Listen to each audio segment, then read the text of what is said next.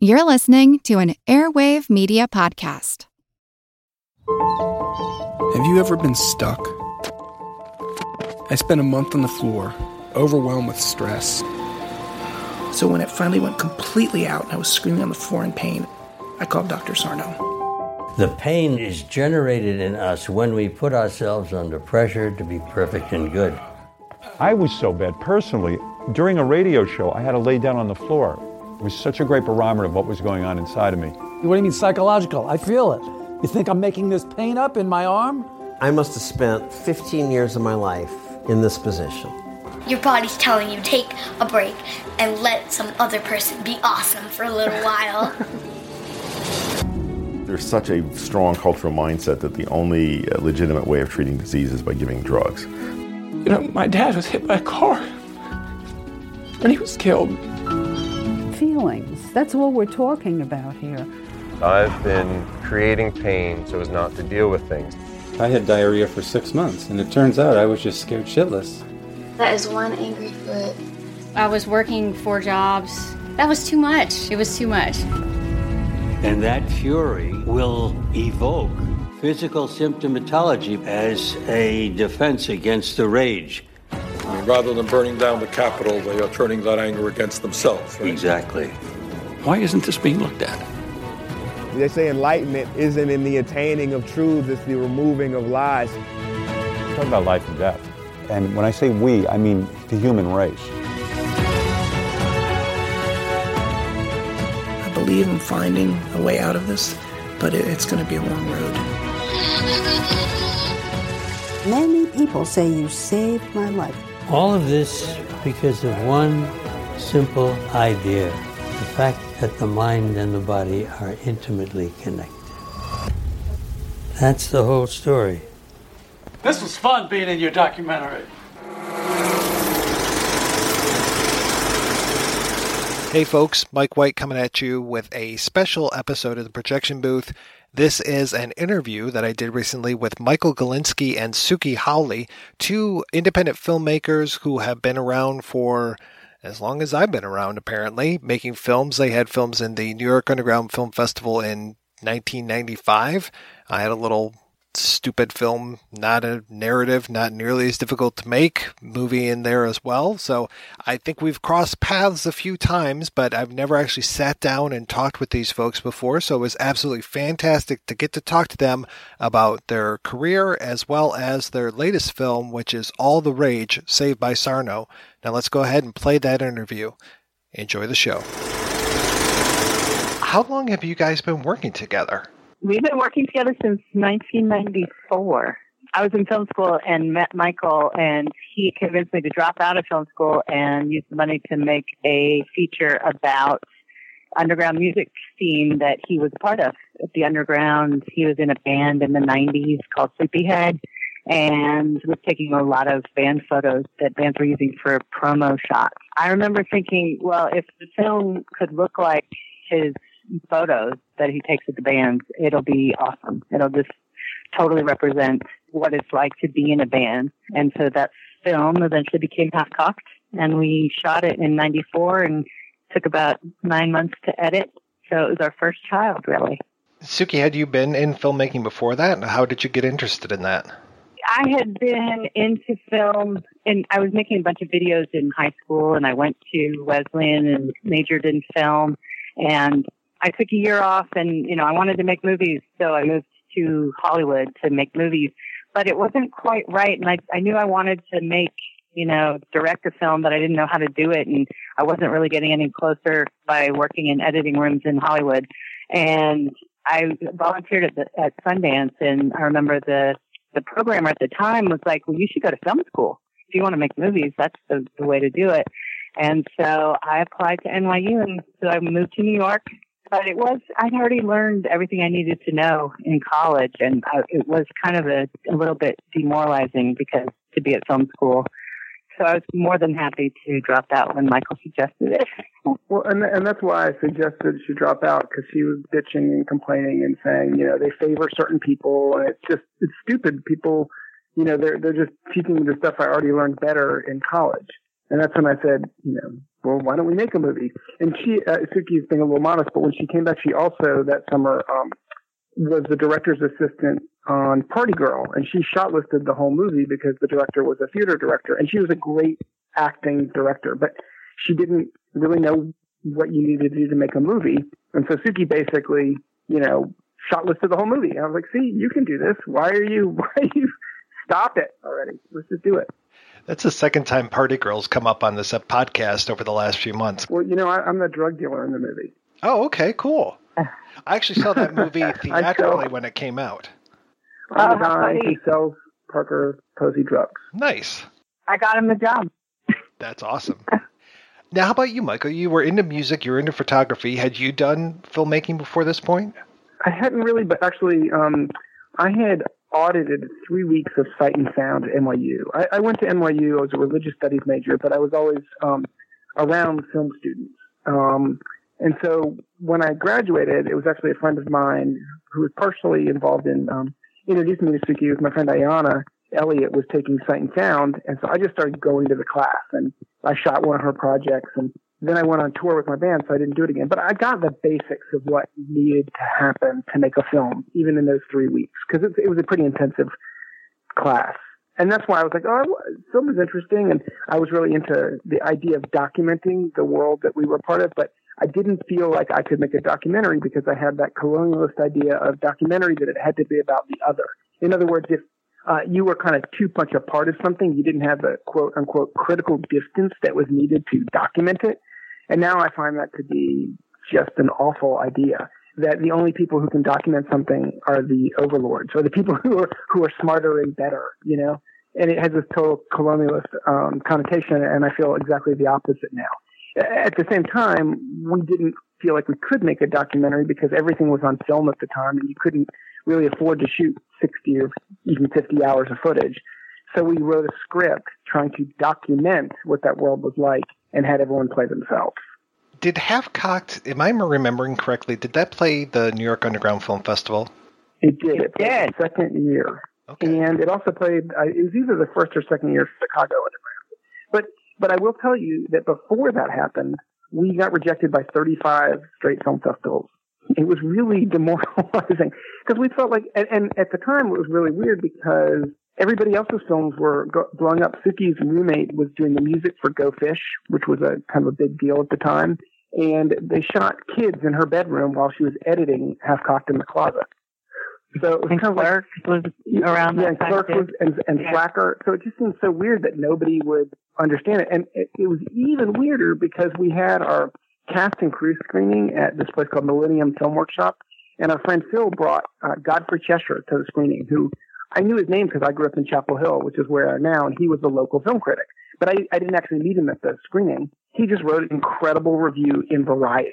And we had no idea what was happening. So we started getting all these calls from everybody in the world, and we had no idea what was going on. Someone's like, oh, yeah, yeah, no, uh, Godfrey Cheshire wrote this amazing review in Variety. And even that didn't get us into a single festival. It was, it was weird. And so what we did was we actually, we had 16 millimeter prints. So we threw it in the van and we showed it in rock clubs. We toured with a band or even without a band and just showed the movie in rock clubs because we took it right to the audience where the audience was. Well, what was the reception uh, at these places, and did this help you then move on to something bigger and better, or was this just kind of like your one attempt and then nothing happened afterwards? It went over pretty well um, in the rock clubs. You know, we'd plug into the soundboard and throw up a sheet over the stage and show the film, and it would be a little noisy sometimes, and so it was hard to hear because everyone was mumbling in the film. But it was it went over well, and uh, I'm not sure that it it propelled us on to bigger and better things. It was a difficult experience because you know when you're in a band and you go on tour, you're you're creating the show. You may be playing songs that you've played a million times, but it's it's actually happening immediately right there. But when you turn on a projector every night, it's just the same thing happening over and over and over. So it was a little bit of a, you know, like, okay, we're, we did that and that's done. Um, and so when Michael went on tour in Spain and came up with the idea for our second film, which would be taking Half Cocked on tour in Spain while shooting our second film, I was uh, I was a little like, oh my god, you got to be kidding. Um, but that's what we did. Was that radiation? That, That was radiation. And It's, it was, it's a it was a fairly person. similar film. Yeah. Yeah. Uh, where U- Unai, the main character, is a Spanish film promoter. I mean, sorry, music promoter who um, brings American bands over to take them on tour in Spain, and he actually was Sleepyhead's promoter in Spain. And Michael knew how to write his lines in the script perfectly. He just he he played himself very well, I think. Now I remember going into the uh, I think it was the either the 2001 or 2002 I think 2002 Toronto International Film Festival and seeing Horns and Halos there and it completely blew me away. I loved that movie. Can you tell me how you guys made that transition from the narrative films into doing documentaries, which you've kind of, as far as I know, you've stuck to ever since 2002? Yeah. There was a direct connection, which is that uh, as we finished radiation, I took the first job I ever had, which was at a music website called InSound. And it was kind of awful. I hated it, having to go to an office. Um, but one of the things I got there was a press release saying that this underground publisher was republishing a discredited biography of George Bush. So I, I vaguely knew him, and he published books by several people that we knew. So you know, we were acquaintances. And I called him. up. I said, "So what's the story with this?" And he screamed at me, "Yeah, I'm putting out the book. I, I'm really busy right now. You can come over on uh, Saturday if you want. I'm doing the sweep and mop, and, and we can talk about it." And he hung up the phone. So I had to call him back and say, "Well, where are you, and what is the sweep and mop?" And it turned out he was the super of a building, and he squatted the basement as his publishing company. So we filmed him telling so of the book as he swept and mopped the hallways, which he had to do every Saturday we walked up shooting, and that's the first stuff you see in the movie. We actually were kind of like, you know, very aware that you need a good character to um, make a build a movie around. And, and once we walked up and saw him doing the sweep and mop, we thought, okay, we got a good character. He's going to be able to tell the story in a, in a very interesting kind of way. It was definitely uh, in reaction to how difficult it was to make the narrative uh, film in Spain on film that we then said, okay, we've got, you know, video cameras were just coming out and being a viable option for, for making a feature on. And, you know, it was something that we could do, he, he could shoot and I could do sound and we could do the interviews together and it seemed much more possible and like not as, Uh, as difficult as, as it had been getting a whole crew together and getting all the equipment and getting everything that you needed ahead of time to make a narrative film. So that was sort of how that switch occurred. I was really disappointed that that, that film didn't become bigger, but it felt like the, the cards, the whole deck was really stacked against you with that.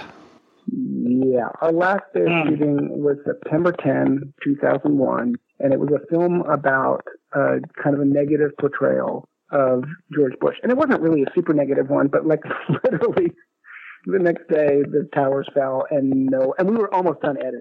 I mean, the, the last shoot was Sander moving out of the the basement that he had been in, so it was just kind of like the end credit shot. We, we the film was pretty much done, and so it was. I mean, it was tough for the next year, and it was actually we, we showed a 94 minute cut at Rotterdam, which we got into Rotterdam Film Festival, which was lucky, and we watched it there, and we were like, oh my god, this sucks, and we cut out 40 something minutes, and we, put in a new 25 minutes, and um and then a couple weeks later showed it at New York Underground literally the day after our daughter was born.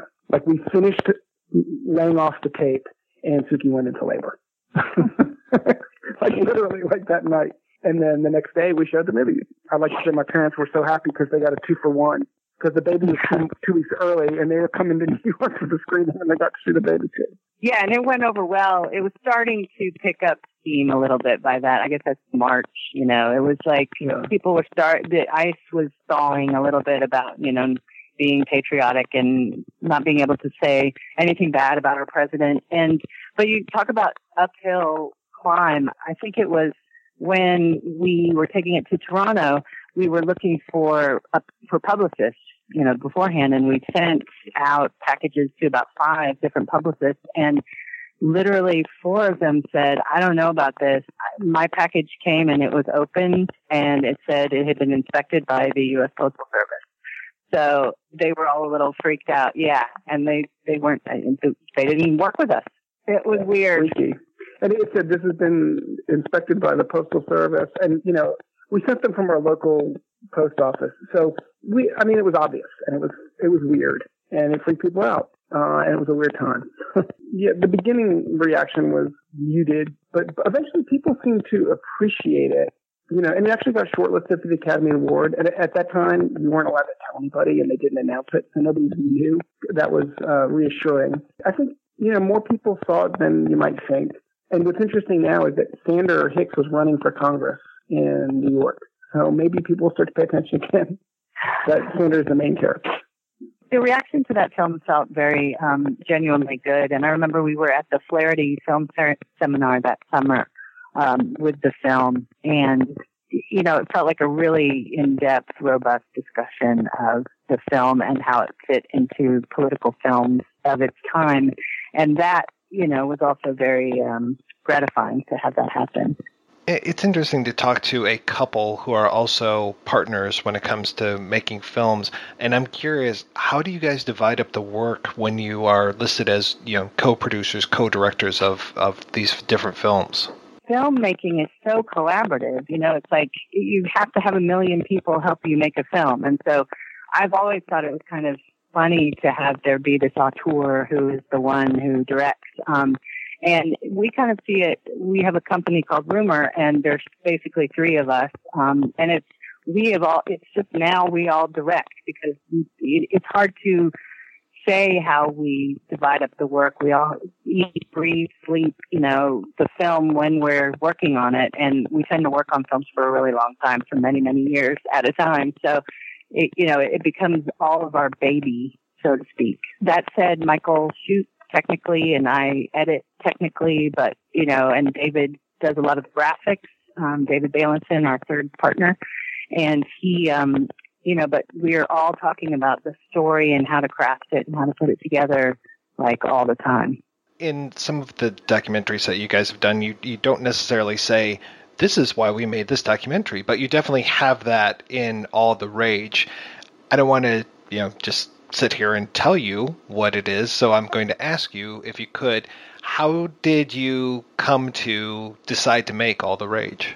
Um, it, it's a very long story, starting when I was in second grade, um, which is that my father almost died of a bleeding ulcer, um, and he was a psychologist who clearly had some stress in his life. Um, and then he got better, but a couple weeks later, he we had a fender bender, and I, am I mean, I must have been second grade. I kind of remember, but it was so minor that it was nothing. But he got incredible whiplash that plagued him for years until someone finally gave him Dr. Sarno's book, um, Healing Back Pain, or the Mind Body Prescription, or one of them. And as a psychologist, he totally got the idea that's described in the book that the repression of our emotions is the primary driver of most back pain problems.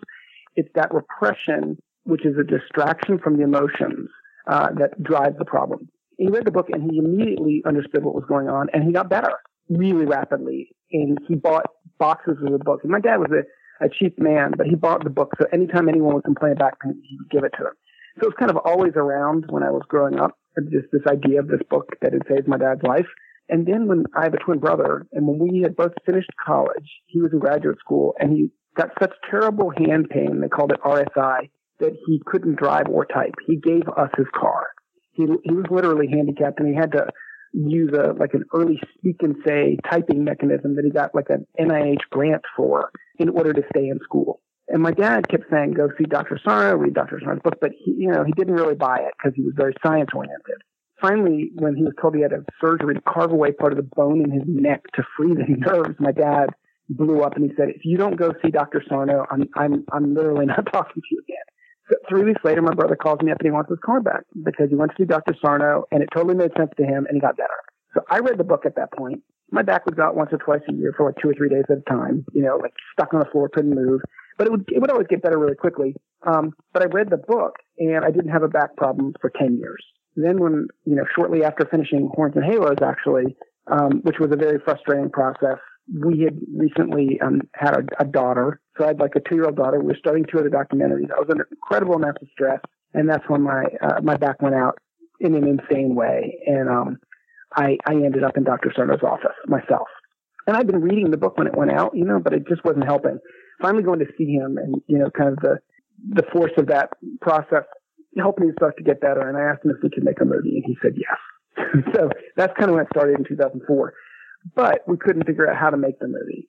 So it kind of went on hold because it just, we could, A, we couldn't get any funding, which is also stressful. B, you know, we were busy with other projects. Yeah. Yeah, and that idea that I was talking about before about needing a character in- in order to build the story around it. And, um, you know, Dr. Sarno was very much a doctor, and that's what he, you know, wanted to be in the film. And he wasn't necessarily very emotionally present as a character, which, you know, makes sense if you're a doctor. But that meant that it was really difficult to figure out how to build scenes to tell this story and to, to see a, a guy, you know, going up against all odds. I mean, there is some of that in the film with Dr. Sarno, you know, battling his colleagues and, and the dismissive looks that he gets from everybody. But it was, it wasn't enough to build a film. Um, and so at that point, my back went out again in 2011 at the end of Battle for Brooklyn and all the stress related to that. And um, that's when I screamed, grab the fucking camera while making this movie. And, and that's kind of how it all came to be. How do you approach Dr. Sarno? Is he open to this idea? Yes and no. He wanted to get a movie made. He really, he, he, he knew that that would help get the message out. But he wasn't really someone who wanted to be a character. So that was difficult. So that when, when my back went out and I figured out, okay, I can be a character through which we can help the audience emotionally engage with these ideas, then we were able to kind of weave together the two different ideas. Like what Dr. Sarno talked about, but also having a personal experience. Because part of the problem was also finding other patients. We couldn't find other patients that were willing to go to him. It, it was it's, it's hard to get someone to be emotionally naked on camera, and it didn't actually feel fair in that same kind of non-colonialist way, like to say, "Hey, will you be this character?" The film we like to say is an essay film, and so it doesn't really follow a, charted, you know, a regular documentary film path, and um, it doesn't fit into that, you know, role per se. So that made it more difficult to convince people to, you know, give us money or to find the funding for the film. Um, and I'd like to say that it, because of the nature of the way it's structured, it really resonates with audiences. And we've seen this over and over again that people feel like because, you know, Michael's there and you get enough of Michael's story, but you're not, it's not too detailed and too personal, but it's just enough that it, it connects with their understanding of their own emotions. And then people go home and say they talk about it for hours with their family or whoever, you know, went to see the film. But that it's more difficult for film or regular, you know, documentary programmers to understand the, that the film is working in a certain way. So just like with a lot of our films, and we sort of talked about this a lot already, it's been a little bit difficult to get the film out. But when we do, it goes over really well.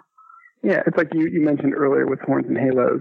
That was frustrating because we'd always show the film and people would say, well, you know, it's confusing.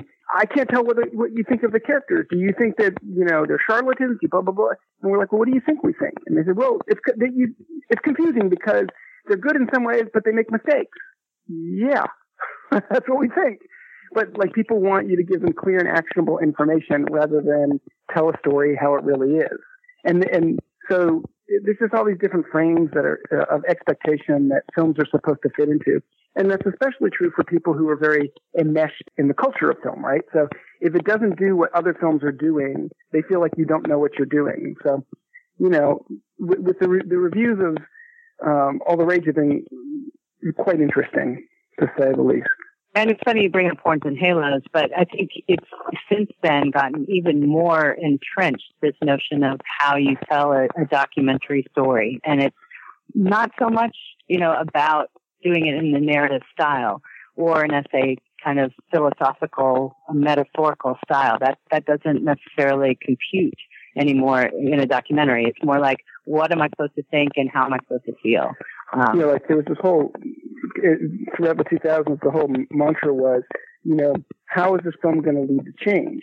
And as far as we concerned, we're concerned, that was like, you know, how how can we use this film as propaganda? And how are you going to construct this film as propaganda? And when you say that to funders, they say, well, that's not true. You know, the things that we're doing are really important, you know, important work that people need to know about these things. And I'm like, yeah, well, Goebbels felt the same way, you know, but it's still propaganda. If you already have an idea of what it is that you want to prove, then you're not really, you know, making an exploration.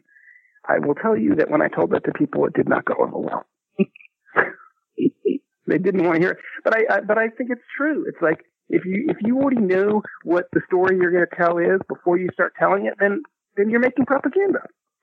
I don't know. That's the definition of propaganda, right? Which is which is funny because it kind of leads to a similar critique that we have in the film of the medical establishment, um, which is you know a when you're part of a system, it's very hard to take a critical distance, step back, and see what what it is that um, you are promoting.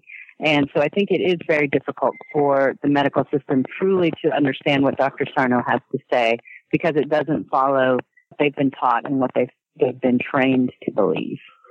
But, but that also goes to, like, it's interesting, like, most of the reviews have, have dinged the film as being advocacy oriented, but complaining that it's not even very effective at advocating because it's not advocating, you know, but because it's it's making a point that they don't already believe or they think is is you know woo or unscientific, then they think even making that point is unscientific.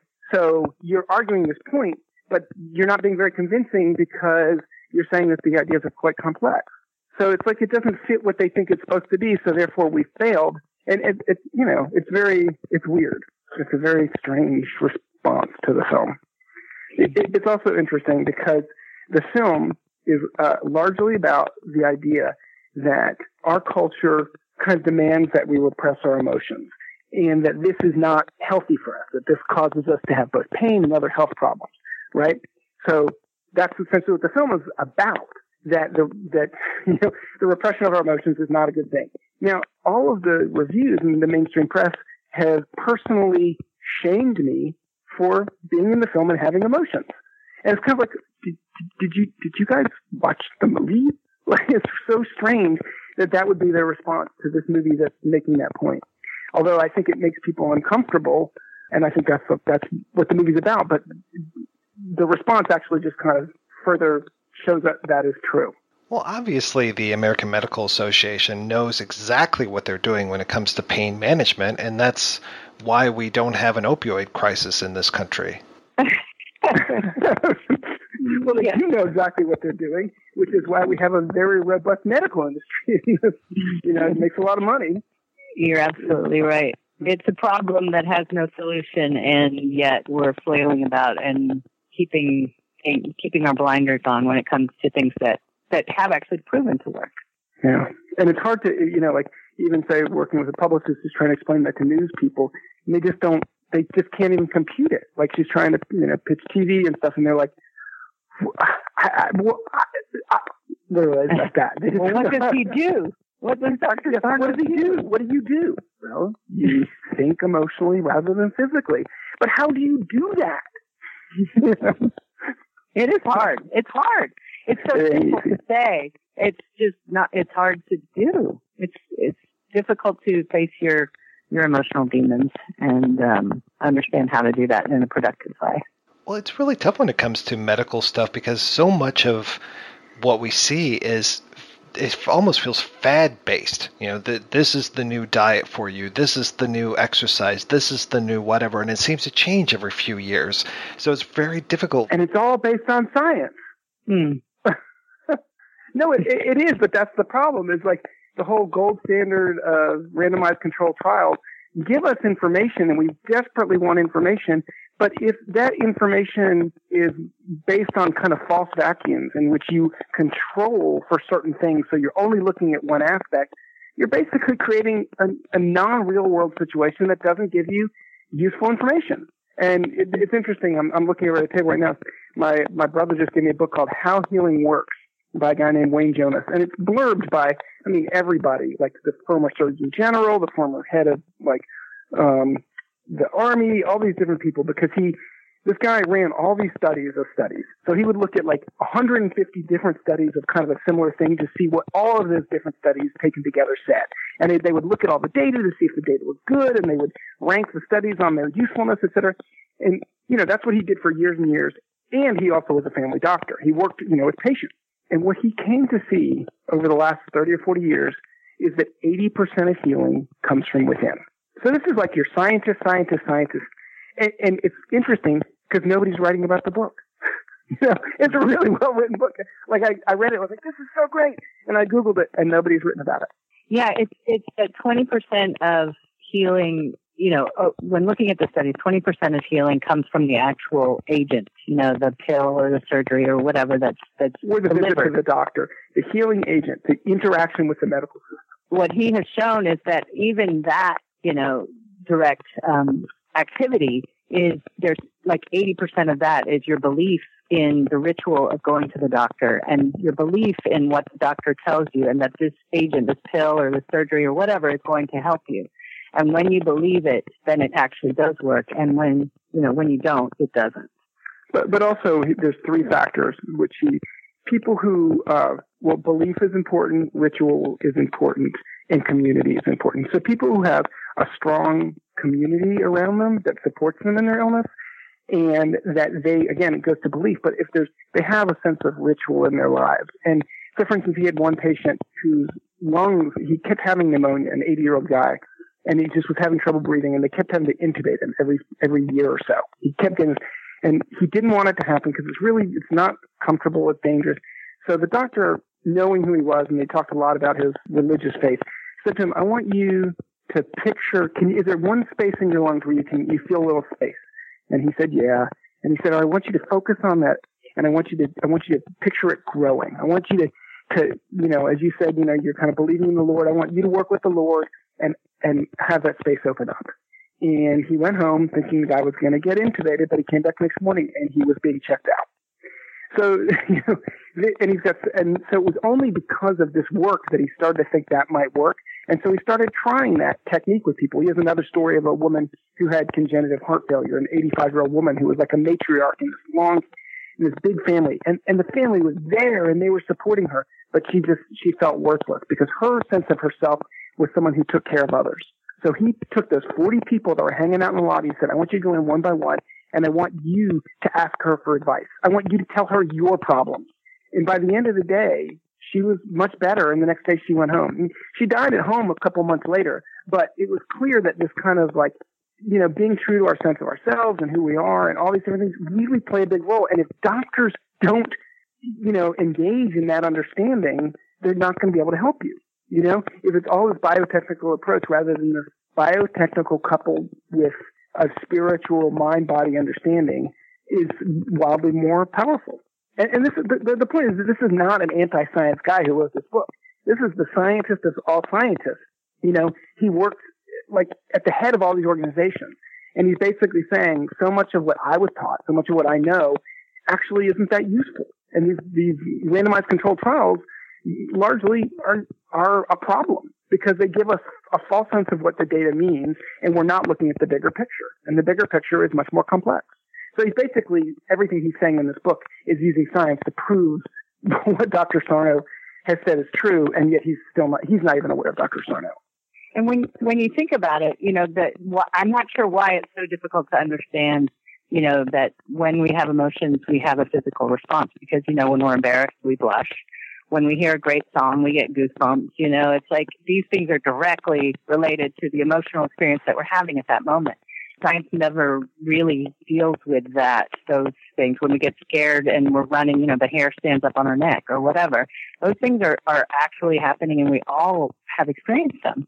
But it seems like a big, oh, that's, that's not science. That's not medicine. I can't talk to you about All the Rage without asking you about the interviews because you've got some real stellar interviews in this film. How easy or difficult were those to set up? Oh, simple. You know, it only took about five years to get Howard Stern. Yeah, just five years. um, and it, and then it took some other shenanigans as well. Actually, we finally got to his agent, our partner David did, and Don Buchwald, and he said, nope, he's not going to do it. So David said, can we interview you? Because you're a patient of Dr. Sarno as well. He said, ah, you don't want to talk to me. And they, he kept pressing, all right, all right, come on in. So he and Suki went in and did the interview. And afterwards, he, you know, he kind of got psyched up by it. He was like, and, and our partner David was like, well, you know, what do you think we need to do? And he's like, well, he needs, all right, I'll ask him. You know, you know so the next day we got an email saying, okay, you have five minutes on this date. Uh, so we flew to New York and, and we did it. He gave us 12 minutes and it was like 12 minutes of entirely usable footage. So we could have made, we could have used all 12 minutes of it because he's a very good speaker and he's very passionate about it. And with Larry David, it's actually very funny that we were working on another project and um, it was shooting all of these like kind of political things with famous people for the, the guys who started ATTN. They had some other like they basically they would had a big get out the vote campaign, and they got money from Barry Diller or something. And so we were shooting this stuff, um, and we were shooting Chelsea Clinton with them. And the kid was like, he's 21 years old, he could barely stand up. And we're like, you need to call Dr. Sarno. And he said, oh man, when we shot that stuff with Larry David last week, he called that guy. He picked up the phone, he called that guy. And so we're like, oh, that's how we knew that Larry David was a patient. Um, cause he's never, he'd never talked about it publicly. So we called him up and I guess David made it happen. But that was, it was just by chance. Yeah. And Jonathan Ames was actually a friend of a friend. So when he did his bit on um, the TV show, we were able to get to him, and he said sure. Actually, he he, didn't do it for a while, but finally he agreed to do it. He was nervous. You said that it took five years to get uh, Stern to agree to talk to you, and I'm curious, how many irons do you guys have in the fire at one time? Because I know that you you know you're doing cinematography on this film, and Suki's editing that film, and you're both directing this, and just kind of going back and forth. But how many projects are you working on at one time? We have a lot. I mean, mostly the a lot part is Michael shooting. He shoots a lot and so then that's a lot that I have to go through. um, but and, and you know that's much quicker. That's very immediate, and he's shooting, and it happens, and that's real time. And then to actually work with it takes you know a lot longer. And so there is sort of a lag of you know him building up a lot. He's the hunter gatherer and building, getting a lot of stuff for me to work with. And then it just takes some time to kind of go through it. And not only is it a lot of footage, but, you know, because pretty quickly you can sort of separate the wheat from the chaff or whatever that expression is. And, but, you know, it is often a very complex story that we're trying to tell. So on top of, you know, there being a lot of shooting going on, it's, it's also difficult to figure out the best way to tell the story. And that takes some time for both of us to sit down together in the editing room and and fight about how we're going to tell the story. I mean, we have, but a big part of it also is just funding because the way we make these things is, you know, if you try to get funding, you you miss it. It's gone. The thing's already happened. So we have to start mm. shooting, and because of the way we shoot, it's really hard to make like a simple trailer or, or to get. I mean, there's some things. I mean, we have two projects that's just unbelievable. We can't get funded. One's about um, a woman who grew up in the Hells Angels, and her father became a went into the witness protection program, and and there's murder, and there's boxes of incredible photographs, and no one wants to fund it, and I can't, I just can't even imagine it because it's this incredible story, and we've 90% shot. So there's things like that where we just don't, you know, it gets harder and harder for us to make these things and then finish them because, like say with Horns and Halos, we were able to to gut it out, and make the movie, and then we were able to sell it to HBO and to Canada and to Latin America and, and make a little bit of money that sustained us for the next project. And then the next project we were able to sell and make a little money that sustained us. But like with Battle for Brooklyn, despite the fact that it was shortlisted for the Academy Award, no one wanted it. We were not able, and, and I mean, we self-distributed it to theaters and then did incredible in New York, but no one else would show it. And then it got shortlisted and still no one else cared. So well, it's, it's not like, so much yeah. that no one wanted to show it because actually there were a few offers, but they had become so much less you know, it was the, the offers, everything had, the, I guess there was just so many more films out there and, you know, it was so much more competitive. It was really interesting to see as time went on that, you know, they weren't great offers necessarily, but they were, were good. They were good enough offers and it, it's just what they were offering was just so much less. And it wasn't the possibility of sustaining us through the next project like it had been in the past. It's interesting because when Michael was saying, we're actually on the festival circuit now with a film called Working in Protest, um, which is directly related or is a product of what Michael's talking about, where you can't wait around for the funding and you just, when something's happening, you got to shoot. And so we had, on top of making these features that we were making, we would often, you know, there would be a protest um, happening that we thought was really important to document because, you know, in this sensationalized TV world, you get two minutes of this, this is what happened and it's usually stilted and, you know, it's biased and it doesn't really tell the full story. And we got really frustrated by that. And so whenever we, there was something happening that we felt strongly about around us, we would go shoot and, um, make a short little piece about that that we would put up on, you know, the website. And, um, more recently with Trump and, and all of the activity and the rallies and everything that, and, and also Bernie Sanders that came up with the 2016 election, um, we found ourselves shooting many, many, many of these, um, and seeing how they connected back to when we started in, in 2000 and even before that when Michael started shooting a KKK march in right after high school, we started seeing these connections and the parallels and the KKK coming back and um, thought maybe this could be a good time to put these short pieces together in sort of a compendium of, you know, a limited view of protests um, throughout, I guess, 30 years now because 1987 was his his um, first shoot with the KKK march. Anyway, that that idea that you know you just got to go do it because yeah, you can't even make a prospectus or something to get people to pay for it. I thought that documentary filmmakers were all lighting their cigars with $100 bills, but apparently all that money has moved into paid protesting. So you guys should just attend some of these as paid protesters, and then you'll have all the money in the world.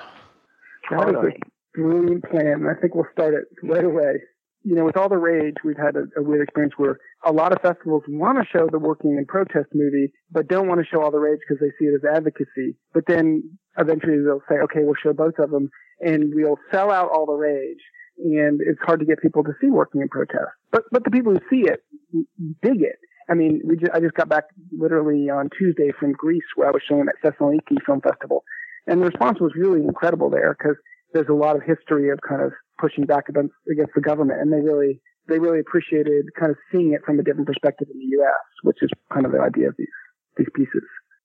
But that is a, an interesting phenomenon that you know the programmers want to it, it, invariably. I mean, it happened. It happened more than you know. I want to say that they would only want to show working in protest would you know begrudgingly say yes, okay, all the rage, and then you know, but all the rage would sell out because of Sarno's uh, just the way he's known and, and just loved by so many people. I think that is what it had to do with.